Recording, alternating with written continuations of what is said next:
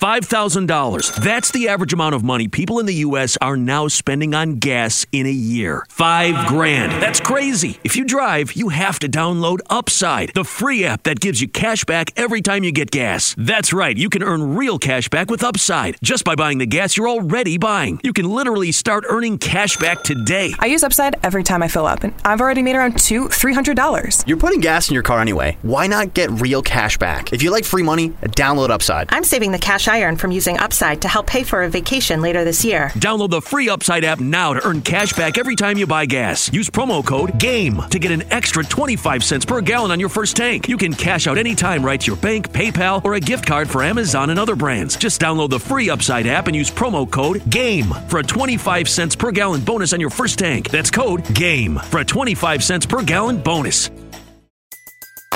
Everybody in your crew identifies as either Big Mac Burger, McNuggets, or McCrispy Sandwich. But you're the filet fish Sandwich all day. That crispy fish, that savory tartar sauce, that melty cheese, that pillowy bun. Yeah, you get it. Every time. And if you love the filet of fish, right now you can catch two of the classics you love for just $6. Limited time only. Price and participation may vary. Cannot be combined with any other offer. Single item at regular price. Ba da ba ba ba. I'll have a full 15 Shepherd here on WOR New York, 710 on your dial.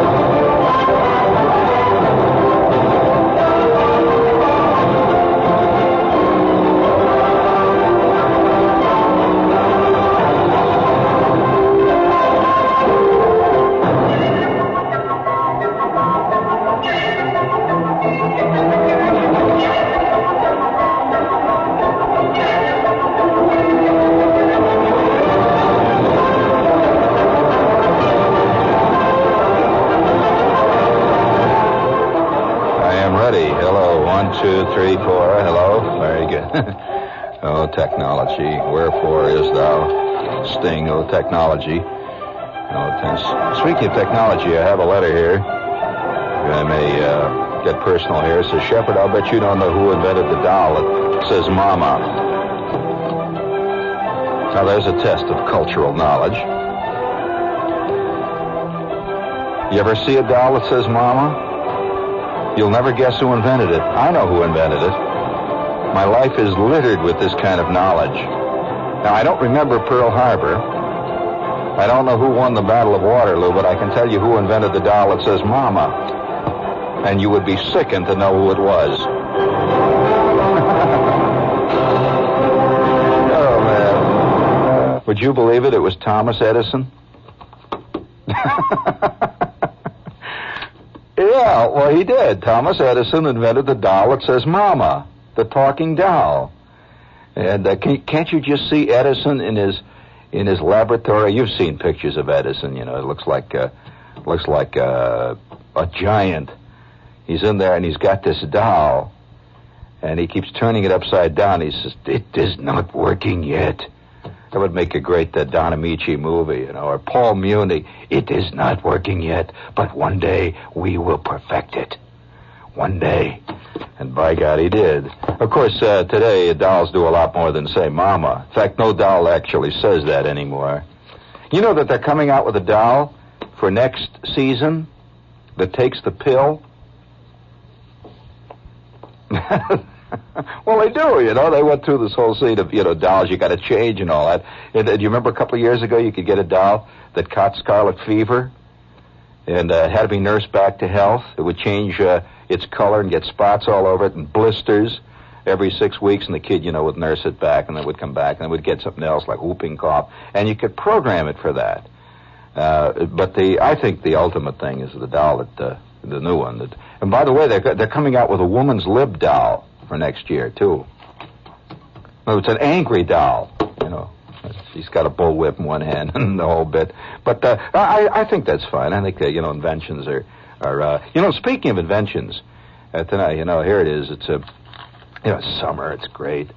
Uh, everything is beginning to gel, kind of feel good. And the other day we were we were working around. You know, when you're working on a television show, it's a very funny thing. Time is all balled up. You shoot a thing like six weeks or six months or even a year before, and then you put it on a screen, and there's a curious displacement of time, a dislocation of time in your gut. You know, speaking of dislocations of time, have you ever noticed? You, have you ever taken any home movies?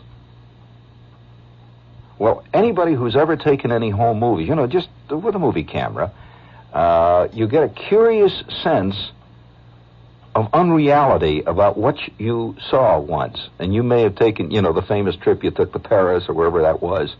And uh, four years later, you look at this, the, the film, you look at it on a, on a projector, and there's a curious contradiction as you look at it. On one hand, it, it's, it's familiar. On the other hand, it's alien, and you feel like somebody else took the pictures or something. Yeah, it's a, it's a, it's an odd thing. You know, I, I, I one time sat in a in a house with a with a movie star, an ex movie star, a famous ex movie star, whose name you would really know. And it was midnight. It was at the tail end of a party, and most everybody had left. We were all standing around in this place. Actually, no, not all of us. There was only about four or five of us left. And he was sitting over there on the couch and he had a drink. And he's in another business entirely, by the way, but was a famous movie star. Well, somebody had turned the television set on hours before. You know, sometimes when you're at a party, the TV set is just going in the corner and it just keeps going on and on and nobody's watching it. Well, the TV set was over there going on. We're sitting around having a drink. When one of those unbelievable coincidences happen in your life, some coincidences are good, others are not.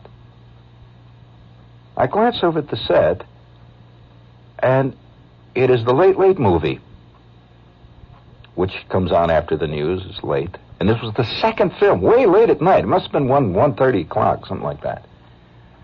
And I look over there, and my, you know, I can't believe it. There on the screen is this guy we're sitting around having a drink with but this film was made probably 25 years before. It's a strange moment. And he didn't even notice it. He didn't know that it was on at all. We, he was deeply involved in conversation with somebody, and this thing just came on. Nobody knew it was on. It was just there. And I look over, and it's him. And it's the opening scenes of a movie that he had made roughly 25 to 30 years before. Well, I'm the only one in the room who sees this. Everybody else is mixing a drink or somebody's talking about, well, I'm going to have to go, Charlie. I got to get up in the morning. You know, it's been a great party. I'm sitting there looking at this film. Well, I had a decision to make. Do you point out to the guy who's sitting there that he's on TV? or do you politely ignore it? Of course, the first thing that hits you is that he was almost unrecognizable. You know, after all, everybody is. I mean, uh, there's hardly anybody who looks very much like they looked. Uh, let's say if 30 years have passed, very few people look really the way they did then. Very few people. So that's not putting anybody down. It is a fact. People just change over the years. And in addition, when you're in a movie, of course, everything is all lit beautifully. And they got makeup and the whole thing, see. So a, a person is almost always presented in the best of conceivable lights in a movie.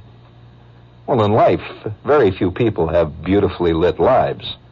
Very few people have a uh, have a makeup man running around them every five minutes, you know, squirting a passion into their eyes to make sure they look right. And so he's sitting over there on this couch, and he was uh, kind of tired because it was pretty late, and he was planning to go. And I had a decision to make. And I did it. I mean, being a basic slob, I made the decision. So I said, uh, "Oh, excuse me." I said, uh, "I said, uh, take a look at the TV set." And he looked up, and for one brief instant, it was a curious moment. He looked, and he squinted like, like he really didn't recognize himself.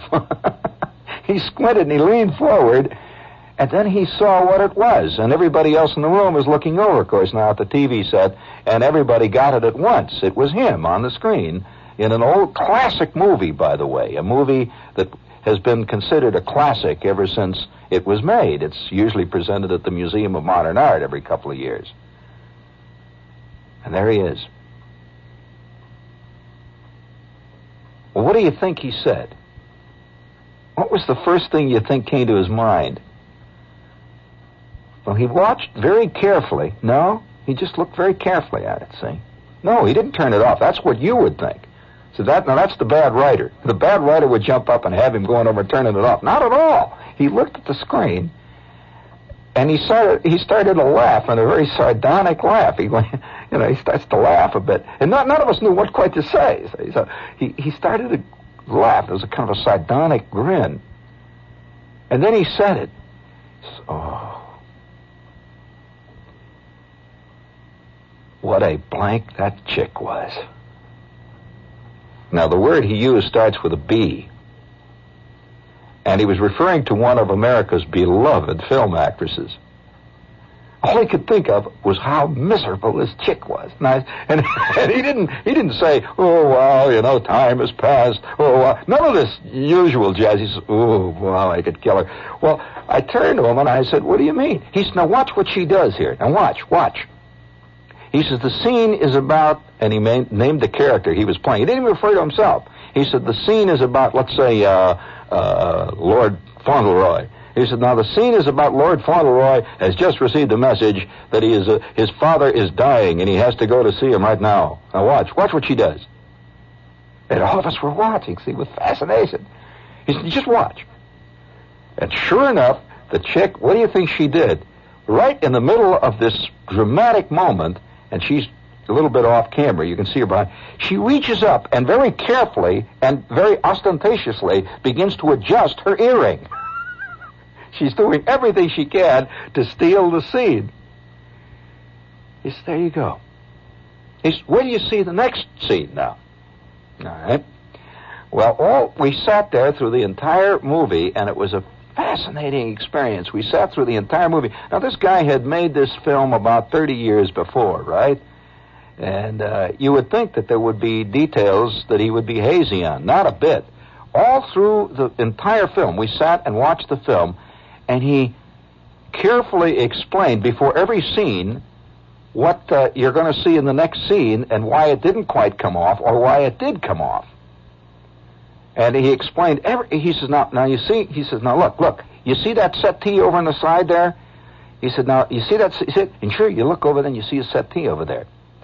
He says, you know that settee? He says, they argued for three weeks about whether they're going to have that settee. He says, I got so tired of hearing about that damn settee. He says, I said, why don't we cut the scene? He says, and then this, this designer went screaming off the set, and he was crying. His mother had to come, and he said, so here you can imagine this designer. Well, if you don't put that settee, I've designed this set. And he says, he's crying says finally uh, the production chief had to come down himself. They brought his mother down. He said, "Now do you, where do you see the next one?" He says, "Now, now, all right, all right, all right, here it comes." He says, "Now, now, keep an eye on that horse there." He's keep an eye on that horse. So we're all sitting there watching the horse. He says, "Watch what it does now. Keep an eye on that horse." He says, "You see what it's doing? Look, look, it keeps going sideways." He says, "That horse kept moving sideways." He says, "And I'm talking." He says, looks like I'm talking to uh, X." He says, no, I was talking to the camera. He says, X was in Acapulco then. We were shooting what we call a blank scene, where I'm supposed to be playing the camera. He says, but that damn horse kept moving sideways. Look at, look at my eyes, see? He says, I told him to cut that scene. He's, that scene bothers me every time I see it. Well, we went through this whole thing, and it, and it, and it suddenly hit me, you know, this guy was not, he didn't see this thing as part of his life that he had lived through. He didn't look at it and say, gee, wasn't I a beautiful, look, look at how beautiful I was then. Nothing at all like that. He was looking at it completely dispassionately. At no point did he say, Oh, the lost and gone days. Ah, nothing. Not a bit of it. He's just sitting there watching. Well, it it uh, it hit me that there's going to be large numbers of people who, you know, in, in future, because with all the movie cameras that are around, their lives are going to be totally unreal. They're going to be films instead of lives. films instead. I think it. Eh, I I think in the future, it's it's hit me some often. You know, it's hit me. I think in the future, can you imagine some archaeologist in the year four thousand nine hundred and twenty-eight uncovering all the billions of slides that people have shot of their lives? This is probably the most recorded age in in the history of mankind. And and hardly any of the real stuff is recorded. It's always Aunt Emily on the back porch at the you know at the birthday party, and uh, this kind of stuff. It's just going to be billions and billions and billions.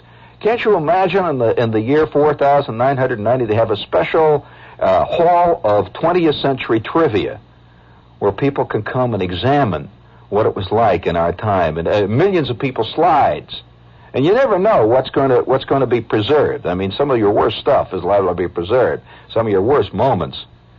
Well, I was the other day. I'm working on this TV show, see, which we have been shooting for all summer, back in the past. And by the way, if you have not seen it, uh, it is on tomorrow night at 8 p.m. on Channel 13. And I'll point out it's widely argued about among critics one hand you get the wildly applauding critic, and the other one says, "I wish he'd done a radio show," you know. But uh, so that's uh, if you want, if you're curious, see it on 13 tomorrow night. However, we were working. Now, Matt, ready in there? We were working, and and I think, hold it, I'll give you the cue.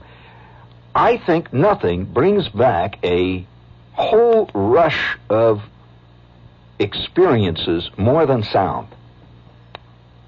I think sound does it more than pictures.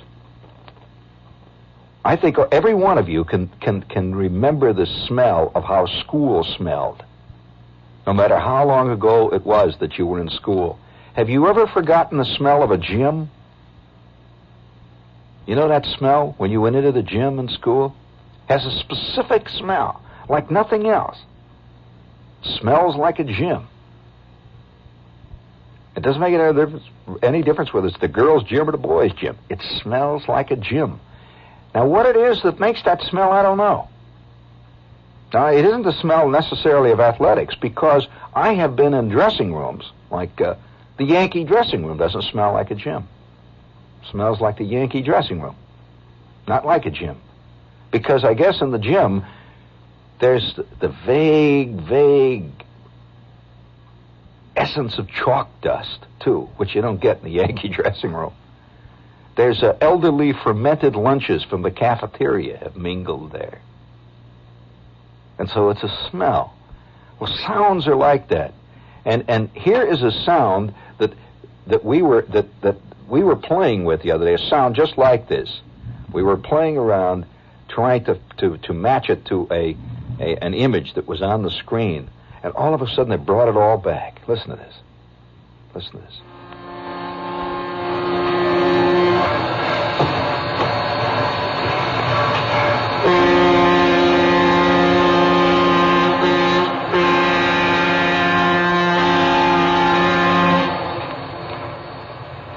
Listen to that sound. Yeah, reset it, Matt. Reset it. Now that sound is the sound of a really powerful diesel locomotive. I mean, really laying it out. And all of a sudden, it all came back. You might remember a show I did last summer about a trip that we took uh, in uh, filming our show. We took this trip from Chicago all the way west on the city of Los Angeles, this great Union Pacific train, which is no more. We took the last trip. Well, we traveled ahead then. We got off at one place. I don't think I explained one thing that we did. I always remember it. We traveled ahead at one point in the trip. We left the train and traveled ahead of it. So we, we, we'd, we'd meet the train at a certain point. And we set up our equipment. And we met the train coming into, it was most, talk about dramatics. It was in the, in echo chamber or rather in Echo Canyon. Have you ever heard of Echo Canyon? Echo Canyon, which is a very famous canyon out in the west. And uh, it's, in fact, many, many films have been shot in Echo Canyon. Many westerns have been shot. You know, it's funny when you when you travel in certain parts of the West and you're you're uh, you're moving around uh, doing things like we were shooting a, a, a tape TV show. When you move around, you see things that have a curious familiarity, and you can't pinpoint it. And then it hits you. Yeah, I've seen it in a thousand John Wayne movies. Just a rock or the way a trail goes. The way a cliff rises. That so many movies are shot in specific areas. Now, uh, Echo Canyon is a very strange place. And it, it is a it is a cut way deep in the Rockies, a tremendous cut. And of course they call it Echo Canyon for the obvious reason, you know. And uh, these tracks go right through it. It makes a great big the train makes a great big right hand sweeping turn as it comes into this Echo Canyon. And it just sort of drifts on up on either side of you, tremendous cliffs going on up. And we set up our camera there at this turn. Absolutely not a sound anywhere. And we were all alone, just us, the five of us. And the, the, the fifth member of our little group, there's only four of us that actually shot this thing. The fifth member was a man from the Union Pacific who was from the traffic office of the Union Pacific, and he had a two-way radio, just a little tiny walkie-talkie, and and he he was getting reports along the tracks as to where the train was, and they would call up. You'd hear this,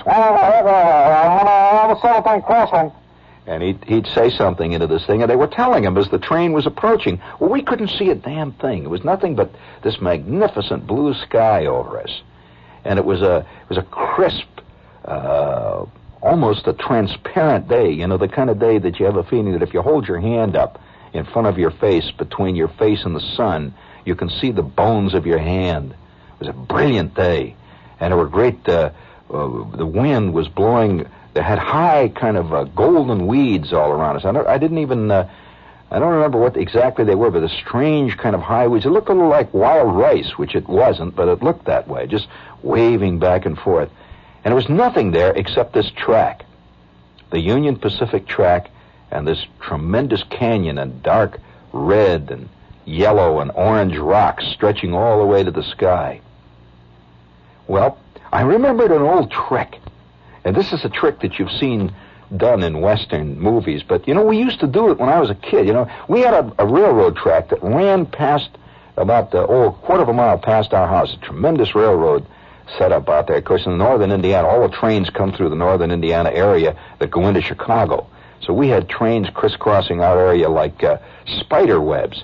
And so we would go back once in a while to the tracks and we'd look for spikes and stuff like that that would come out, you know, and just walk along the tracks.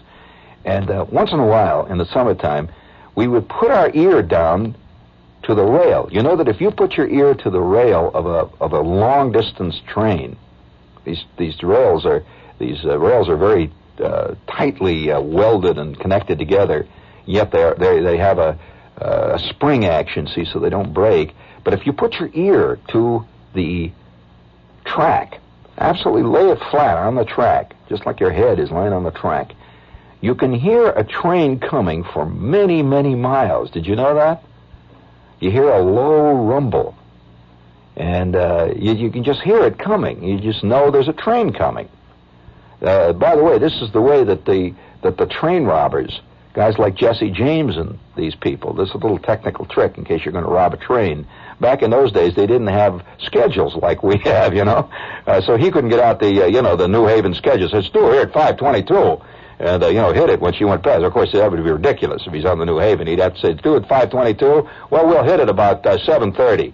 That's when she's passed. But uh, out there, these guys, uh, there was no way of knowing. See, the train may come almost any time because they used to get uh, stopped by washouts and who knows what. See, so they would camp by the side of the rail, uh, the, uh, right by the side of the rails. They literally camped there. You see, and they're making coffee and fooling around. They know that the train is going to come sometime today, and so they would put a, a, a lookout who would merely spend an hour or two with his ear down to the rail. That's all. He's just sitting there listening The other guys are eating and walking around and kicking their horses and loading their guns and, you know, doing what bad guys do, you know, uh, breaking in a new mask, that kind of stuff. And so they're waiting. Well, then, when he would hear the first sound, it may come in the afternoon, and they would take, take turns. It was just guy and watch. The minute he heard that first faint, distant rumble, they'd break camp and they'd go up into the woods around the place where they were going to hit the train. Usually they hit them at a curve. Now, you know why they hit the train at a curve. It's obvious. A train has to slow up at a curve. And uh, if they if you hit him on the straight and he comes hell bent for a lecture, you know, he's going wide open.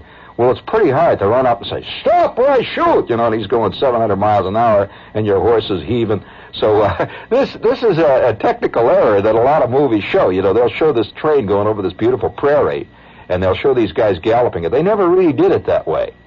Uh, that's for the birds. The way they did it, they'd hit it at a, at a at a place where there was a turn, just like Echo Canyon. And by the way, the very canyon where we were shooting had been the scene of at least seven famous train robberies early in the days of the West.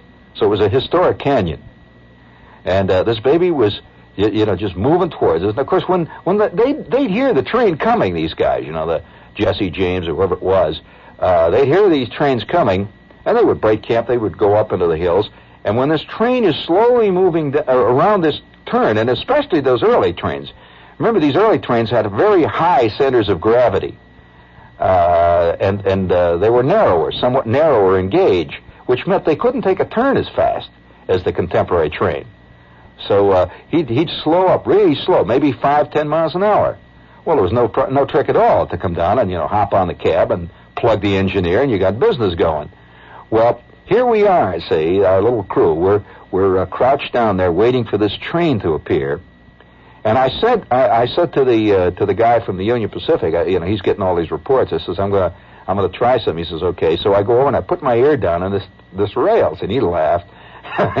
you know, he had a better system. He had a he had a walkie-talkie with a 50 mile radius. See? So sure enough, all of a sudden I hear this low, almost imperceptible rumble, a low rumble. Uh, you know, you could just hear this low, staticky racket, racket coming, which reminds me, this is WOR New York. I could hear this low racket, and then from the way off in the distance, way off, way off, just real faint, man no, way, way faint, faint. As, as low as you can get it. Real low. Way, even lower than that. Just set it back now. And, and, and, and see if you can make that thing barely perceptible. Let's see how, how low we can make this thing technically. It was so faint. We hear this faint sound of a diesel locomotive. Just way off. And then it faded out. Faded out. You could just hear that faint whistle. Well, this canyon, you see, now the point I'm trying to make here is this canyon had a curious funnel effect on it. So that this sound, which was like 25 miles away, if you were out on either side of the canyon, you never hear it. But this thing caught this sound like a great parabola. And it just funneled it down, and we could hear this faint sound. I said, How far is it? And he said, well, it's, uh, it's number six and six. You know, they have these section numbers and all that. I said, well, how far is that? He said, well, it's about 36, 37 miles away. I said, you mean we could hear that whistle that far? He said, no, no. He says, it, it, it catches in the air. He says, you know, this is thousands of feet high. This thing's like a tremendous ear. It's like a big sound uh, parabola. And it hit me. See, and we recorded this. We thought the train was going to come right out. You know, obviously it was miles away. Well, when that baby came around, I want to tell you, it was a, one of the most dramatic scenes that I've ever seen. All of a sudden, around the corner, she let out a big blast. And she just went roaring past. Wow. It was the Union Pacific, man, with all stops pulled and going full out. Well, we caught it, and uh, he just he just sort of first he came right at us, made a big turn, and then he roared past. We were not more than, uh, oh, I would say not more than 10 feet away from the side of the train. We had to get special permission to get that close to it because it's dangerous, you know. And uh, we were about 10 feet from the side of the train. She was going full out. I'd say she was going at that point. He, he began to pick up steam when he, uh, speed. When he came around, he boomed that thing on. And he was going close to 90. You ever stood next to a, a, a major train when she's hitting around 90 miles an hour with all things going? Man, you could feel your gut being. It, it, it's it's like your your your the, the visceral hit of that thing. The sound is so overpowering. There's no way to record the sound. In fact, all of our equipment was overloaded, just completely. We had done everything we could, but the volume of sound and the complexity of the sound, Matt, you know, because there's highs in there, there's lows, there's everything in there, was so overpowering that every needle we had was up against the pin. Every needle. Speaking of uh, putting the needle up against the pin, turn it up, Matt. hey, you know, uh, speaking of uh, pork sausage, uh, I uh, must make this uh, special announcement. I have a story in the current Playboy, the current one, the one that just came out on the on the newsstand, and any of you guys who are in the army will dig it. What's that? Uh, it's in the current issue. Uh, just got on the newsstand, and uh, it's Playboy. So get out and pick it up. What's that? Yeah, it's the May issue. May, May. That just came out, you know. May. They're always about a month or so in advance. So it's in the May issue, and I'm giving you warning enough time because you know? Last month, the last time I had a piece, I got a lot of angry letters from people who complained that I had mentioned that it was in the magazine, but it was too late to get it. You know, the newsstand copies sell out fairly fast of that magazine. So if you want a copy, it's in the May issue, the current issue, and it's a there's a beautiful illustration he did for that. So did you see that illustration, Jerry? It really, really caught that curious, curious scene. You know, speaking of trains, I don't know whether you saw it. Did you see the piece uh, the other day? Because uh, I, I love trains. I think everybody secretly does. And you know, it's funny. I think I think uh, there was a period when people fell in love with other forms of transportation. I think people always do this. I think when anything new comes along, I mean big new. When I say big, I'm talking about really large in the sense of uh, a technological revolution in a certain area, people fall madly in love with it. And they get rid of anything else. And uh, when they get rid of that thing, they, uh, they believe it's now disappeared. Well, a later generation comes and rediscovers the earlier thing. Now, I'll give you examples of this that uh, that almost every person today who is, uh, let's say, upper middle aged, was young when television first came out, and it was a fantastic experience. And he immediately threw all his radios away. that was the end of it. He threw them all away, and and, and uh, he's totally and still is. He's not listening tonight. He's still totally in love with this new thing. Well, along came another generation that discovered radio in a completely different context. That's why so many millions of kids listen to radio and the old man never hears it. I'm continually meeting grown-up types who say, "Well, my kid listening, he never hears it." You know, he's he's down there watching a 1932 Priscilla Lane movie with his jaw hanging slack. You know, he just can't help turn that box on because he's in love with it, and and uh, to him, anything else is uh, is secondary. See, well, if if you grow up with a thing, you don't have the imp- you're not impressed by it really. And so the kids that grew up with TV, you know, they had TV from the time they were it was there before they were born. That's no more exciting to them than a faucet. you know, something like that. It's like old duffers uh, who, who who lived in a farm when they had to go out and pump water. Well, the minute they brought in water that poured out of a faucet, they were fantastically in love with it. Well, as the people came later, they just turned the water on. They didn't think anything about it. But you'd be surprised the number of people who out in farms are still impressed by the idea that they can turn on a, a, a little thing and water comes out, and nobody has to pump it or carry buckets. Well, I think this was true of radio. I also think it's true of trains. You know that I get a much bigger response on the train shows that I do from kids than I do from other people.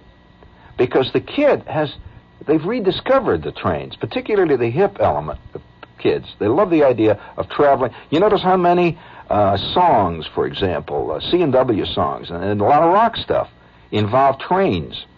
Well, because the train is, a, is, is such a is such an exciting concept, but to the people who uh, who suddenly discovered uh, jet flying in that, they're still in love with it. See, to them, the idea of jet flying is is the ultimate in travel. And so th- this is part of the of the uh, I think the generation gap about the SST. The older generation still is in love with the idea of a jet plane flying somewhere, and he would do anything to make bigger, faster, uh, more sensational jet planes. Whereas the kid gets very excited about the idea of taking a cross-country train ride. The old man doesn't see anything in it. he just doesn't. So, uh, so let's take even other things. Let's take lights now. Have you noticed that among the young, candles are making a tremendous comeback? Well, now, uh, it would be very hard to sell, a, and even kerosene lamps. It would be very hard to sell a candle to a guy who grew up on a farm where they had a kerosene lamp all the time. You know, so, you know he, he likes the idea of having a three-way lamp that lights up and has purple bulbs on it and you know glows all over the place. And and so uh, the, we go through these phases uh, where people people constantly reject their own lives in a sense for something new, and other people come along and discover it. It's a whole new thing. Uh, now, now here, here, it, it, it even involves geography. Let's take geography that there was a time when uh, every college graduate, his idea of the fantastic summer, the thing he dreamed of all his life, was to spend a summer in Europe. This was the bicycle. That was the whole thing, bicycling through Europe. You know, how many times you heard that? Oh, I'm taking a bike through Europe. You know, bicycle trip to Europe. That's not current today. That, that, that that's another generation that every every kid today wants to somehow, when he takes his summer, he wants to spend it in uh, uh, like Cheyenne, Wyoming. He wants to spend it in Taos, New Mexico. He wants to uh, he wants to spend it in a place like Pueblo, Colorado.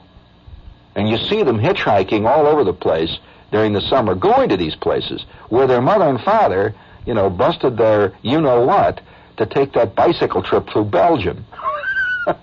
see, he didn't see in the in those days America was nothing. You didn't think in terms. You know, if you were really cultured, you were really with it. You went and looked at Paris. Well, today uh, the, the with it types have discovered the land of America.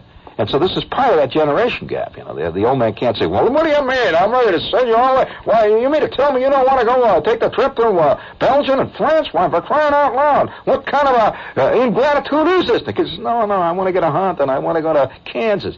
Kansas, for God's sakes, Kansas! Well, it goes on and on. And uh, it's just like, and oh, uh, one more thing. This is going to discourage Mr. McLuhan. In spite of what Mr. McLuhan said, he was wrong, totally and irrevocably wrong. That practically everybody under 30 has rediscovered print. If you don't think so, you should see the proliferation of the underground newspapers, friend. They're all printed. and and uh, McLuhan made, you know, he tried to say that print would, but that's because he's, a, as, as the French would say, he's of a certain age. Uh, he's still in love with TV, see? He, he didn't foresee the fact that there are a lot of people to, to this uh, television is just a thing you turn on in the corner, like, you know, you turn on the heater. Well, print has become. I get more comments from kids about my stories in Playboy or the stuff that I write for Car and Driver than anybody over 30 ever writes. They're the ones that have, you know, no print. They don't read anymore. But uh, so it's a it's a whole thing. By the way, speaking of trains, did you see the piece uh, that, that came out on the Associated Press the other day about what the federal government is doing about trains? Well, listen to this. The federal government is backing research now at this moment on a passenger train that would travel up to 1,000 miles an hour through a tube containing thin air at minus 450 degrees Fahrenheit. Wow. well, you know what? Wait a minute now. That's that's a that's a fantastic concept. Think about this for a minute. Uh, that means a thousand miles an hour through a tube in a vacuum, practically a vacuum. See, a thin air. They mean a vacuum, which would reduce air resistance and all that. And of course, the reason that they have it 450 degrees is obvious too. Uh, and so, can you imagine 450 degrees minus? Remember, that's way down there, friend. That when this thing whistles through that tube, that means that you would be in Chicago in about 45 to 50 minutes. Whap. Uh, I don't know what kind of scenery you'd see. I don't think you'd see much scenery. They probably they would be. You know what I guess they would do? They'd have they'd have screens in this thing, see, and flash old type scenery on it. You know that's filmed. It's not the real thing because after all, you know they're inside of a tube. What this sounds like is a super subway. It sounds like they're working on an idea of creating a cross-country, transcontinental uh, subway. Now, this tube would be underground. I presume. They don't say that. Do you want to hear more about it? It's a fantastic concept. A, a uh, Department of Transportation grant to determine the feasibility of such a system was recently announced by the Stanford Research Institute in California, which is working on the project. An institute spokesman says this marks the first time the federal government has taken a financial interest in research on the concept, which has been studied in the United States and Japan for several years, in other words, studied privately. The object, now here it is, the objective is a pressurized train. The train itself is pressurized, you know, when you're inside of it, it has a special atmosphere that would roll on rubber tires till it reached 50 miles an hour in a tube where a partial vacuum had been established to minimize air resistance. Then the vehicle would be lifted off the ground by magnetic forces and would whiz silently through the thin air of the tube, not touching any of the sides of the tube itself. Magnets spaced the length of the train would interact with opposing magnetic forces in an aluminum guide strip to lift the cars about a foot above the guideway and keep them centered in the thin vacuum tube. It's a fantastic idea. The 500 foot long test guideway nearing complete, actually building one. Listen to this. The 500 foot long test guideway nearing completion at the Institute's headquarters in Menlo Park, California will be used for testing a 150th scale model after at least a year's work on a feasibility study. In other words, they're going to do all these studies to determine it. The Federal Railroad Administration wants, wants the study to aim at a safe, smooth, quiet, pollution-free ride. Now, uh, you want to hear a little more technical thing about how they're going to make it go. The method of propelling the trains and the ways of achieving temperatures near absolute zero to make the magnets superconductive will be two areas of study. They're not sure yet. Jet engines, rocket motors, other driving forces have been considered, but researchers say they favor, listen to this one, they favor a linear induction motor using the same electrical forces that hold the train suspended in the air to pull it forward. Quote, this is, we're quoting one of the scientists, a, a phase on an aluminum thrust rail, like the third rail of a subway, pushes a corresponding phase on the vehicle to move it, something like a surfer's board moves as it catches each wave, says Dr. Arya Samuel of the Sanford Stanford facility. Liquid helium either liquefied aboard the train or from stations along the route, would be used to attain the desired low temperatures. Fantastic concept. That's like taking a giant subway.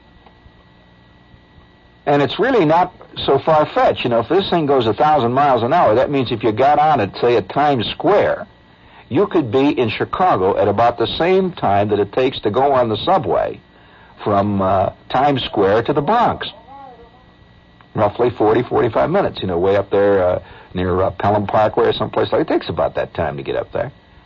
This thing just, whoosh, you could take a subway ride out to see your Aunt Min for supper. and, and, you know, really, it's fantastic. You realize what this would cause? It would, it would genuinely revolution, really revolutionize the country again. Be a whole, and, and of course, a lot of people would complain bitterly about it, see, when it's being done. But it would revolutionize. The, I think, one, for one thing, it would practically do away with turnpikes.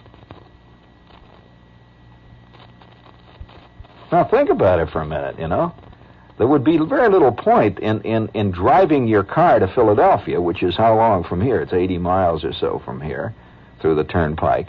When when uh, when at that speed, at about a thousand miles, you get in Philadelphia in about 12 minutes.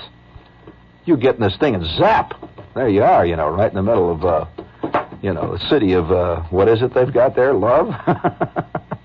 and it would be very hard to convince yourself that you should drive all those hours, uh, you know, all that times the traffic and through the Holland Tunnel. Well, you could be there in Philadelphia quicker than it would take you to get from one end of the Holland Tunnel to the other in your car in normal traffic. That's how quick it would take. Now that's what they're studying. And I, I uh, you know, trains uh, trains are interesting anyway. I, I think the most fascinating train ride I ever took was, uh, although I love the train, uh, the the great trip across the country uh, in the Union Pacific, and uh, if you ever if you ever get a chance to do it, do it, friend. The uh, one of the wildest train rides I ever took, and I think so many people miss the experience when they go to Europe. You want to talk about Europe? One of the great train rides I ever took in my life was uh, was a train ride I took one day. I was in Amsterdam. Now it wasn't the, the, the scenery or anything that made it great. It was the curious train. You know, all over Amsterdam, and in fact all over Holland, large parts of Europe, they have tremendous interurban electrical trains that are are fast and have all kinds of little uh, curious customs on them. Uh, for example, on this this uh, Dutch train, and I just went down to the train station. I didn't know anything about where it was going. I didn't have any any, uh, which makes it even more interesting. See, I didn't have a, a destination, so I went down to the main train station in Amsterdam, and they had a tremendous lit up board with all these unbelievable Dutch names. You know, almost all Dutch names are unpronounceable to the non Dutch tongue. You just can't really pronounce them. You know that during the during World War II, the way the Dutch could uh, could uh, uh, detect underground Nazi agents was that they couldn't pronounce the name of the Dutch airport. There was no way for a German to really pronounce it correctly. And I, I, I was over there, you know, for some time. I talked to a lot of Dutch, and I never could get it. Something like Schiphol. It's uh, got a curious. It's like uh, you know, like you're you're having a little problem with your throat but at the same time you're trying to say something and you can't quite say it and it comes out scriffle. so don't write me angrily and tell me uh, that I didn't pronounce it correctly. I know I didn't pronounce it correctly, and I'm going to point out either did you, unless you're Dutch. You may think you're pronouncing it right, but you're really not. And uh, so here I am. I'm looking at this fantastic uh, collection of strange names. Well, I picked the wildest looking one. It had about nine different V's and uh, ARs and K's and all kinds of stuff, and I says, I want to take it there. Oh, yeah, well, you, of course. So, you know, they, they always stamp things in Europe, and he's got this big stamp. It, in fact, bureaucracy is so big in Europe that there are some people today now whose family goes back three, four, ten generations of bureaucrats. And their hand, their right hand, has a, assumed the shape of a stamp handle.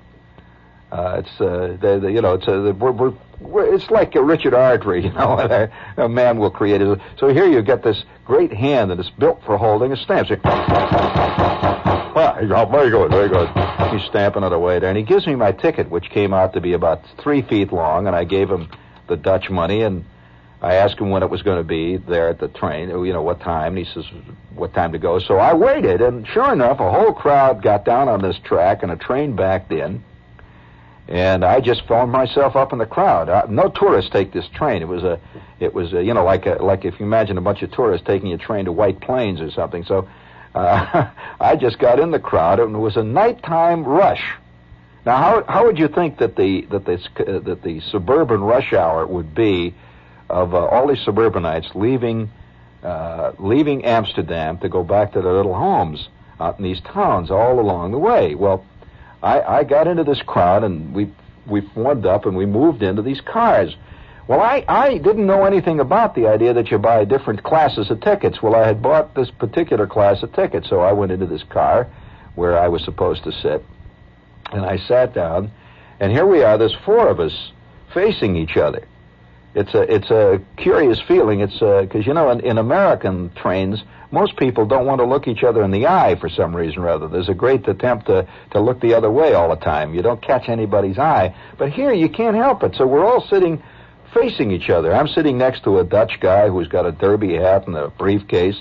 And uh, opposite me is a Dutch lady, a big fat Dutch lady, and next to her is her little skinny husband. We're all sitting there facing each other. And between us is a table, which they have, which folds down. They fold this table down. We sit there. Well, I, I look off to my right where the window was, and I see chain to the window. There's a chain comes down with about nine different chains coming off of it, like a hand. Uh, if you can imagine about nine different leashes of a dog uh, attached to one leash that goes up to the wall. Well, with that, I, I just see it, goes down, to, sort of looked like it went down to the floor. Well, I didn't know what it was. I thought maybe it was an emergency whistle or something. See, I did, I'm sitting there, and great big windows. The one thing they have in these trains is unbelievable windows. The windows were, were gee, they looked like they were about seven feet high. Big picture windows all the way down to your waist, and you could just sit there and watch the countryside rolling by, which is beautiful. You could see the North Sea out there and the dikes and the little towns. Well, the lady said something in Dutch to her husband. He reaches down, he starts pulling on a chain. I said, what the hell? You know, figure, what, what are they going to do here? He pulls on the chain, and all of a sudden, up comes this great big collection of chains, and at the end of each chain is a magazine that is attached to the chain. With that, he pulls it up like that and lays it out on the table now. There's, that, that, that means there are five or six magazines that are chained to the wall of the car. And so with that, all the passengers start reading the magazine.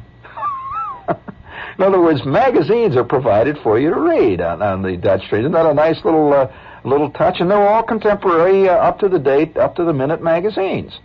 You know, the Dutch equivalent of Life and Time and Newsweek and all this stuff, and Business Week, and and uh, everybody's sitting there. Now, so I got I got what was left, and uh, this is something I will never understand about Europe. I got this magazine that was about lady wrestlers. Now that's, uh, I, of course, I couldn't read a word of Dutch, but I could, there was just a lot of pictures of lady wrestlers in this magazine. Now, I, I sat there and watched, looked at this thing, saying, and the four of us were sitting, and then they they came along and they took the tickets, and we were rolling through the countryside, and these little Dutch towns, one after the other, rolling by, and they're sort of flat-fronted. The Dutch towns have these have these hundreds of little houses all standing neat and clean, and each one has a window in it with a with a with a flower in it. This was springtime, by the way. They, every last one had a potted plant right in the window, usually a tulip, but almost all of them were in bloom. You could just see right sitting in the middle, and they have uh, lace, lace windows, and the fronts of the of, of the places are just flat. And alongside the train, as we went, I'm looking out, of course, watching, digging the whole scene. Alongside the train is a narrow pathway, right alongside, exactly alongside the train, not, not more than 10, 15 feet away from it. And on the pathway was the Long Island Expressway of the bicycle world. With about 12 billion bicycles. Everybody's going along like that along the train. See, we're the rich ones. We're in the train, and they're going along on their bikes. Thousands and thousands of people are coming home on the rush hour from their bikes. See, well, I'm riding along watching this scene, and uh, I just thought to myself, geez, what, a what a great what, what a great uh, picture of a of a totally different society from our society. As you know, there's like any society, there's good and there's bad in it. So don't assume that I'm just sitting here saying, "Oh, how groovy it is in in Holland." There's bad and good in every society, but this just happened to be an image. And this train rolled along, boy, like it was on, uh, like it was rolling on wheels made of oleomargarine. Oh, it was smooth and just rolled along. It had a slow rumble on it. It was an electrical train, clean as a pin. And I'm sitting there looking at my lady wrestlers, and uh, I'm watching. I'm watching the. I'm watching the bicycle riders. And finally, I got to the town where I was to get off. I could tell because you know the sign came up, and I saw this big town was way out. So I got off with about 25 other guys that looked like uh, commuters, and they all got off at the platform. And I got off myself, saying I walked down the main street of this town. Just walked down. I, I, I, at this point, I don't even remember the name. If I saw a map, maybe I could remember it. And I just walked down the main street of the town, and it was kind of nice. It was maybe 6:30 now, and it was getting uh, that gray, curious North Sea light that Holland gets and everybody was going home for supper, and I could see all the little houses all lit up for supper time, and guys going in and out of the stores. And so I walked into a place where they had a coffee shop, you know, a little coffee house, and I sat down. They spoke no English in this coffee house. And uh, there was a big sign, a poster. The Dutch go great for posters. A big poster that showed a big pot that was steaming. And I just pointed at it. And she said, oh, she nods. And I said, she said, something, I says, ein, ein, meaning one. Ein Tasse. And she, she brings me a big cup. I figure I'm going to get, going to get coffee, you see. And uh, she brings me this little pot with a great big white porcelain cup. And it was on a, on a saucer. And around the saucer were about five little Dutch cookies. And in the, in the cup was filled with the most unbelievable hot chocolate I've ever had in my life. The Dutch turn out hot chocolate. Believe me, it, uh, it would break every Weight Watchers club in America. One sniff of it. So I sat there sipping my hot chocolate, eating my Dutch cookies, and watched another load of Dutch commuters get off the next train and hurry down the street with their briefcases. It was getting quietly dark. And it was just a great train ride. About an hour later, I caught the next train going back and rode back to Amsterdam. This time I'm looking out the other side of the track, which went along a canal with all these barges moving quietly in the dusk.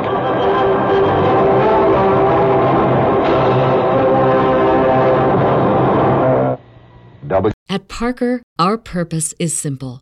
We want to make the world a better place by working more efficiently, by using more sustainable practices, by developing better technologies. We keep moving forward. With each new idea, innovation, and partnership, we're one step closer to fulfilling our purpose every single day.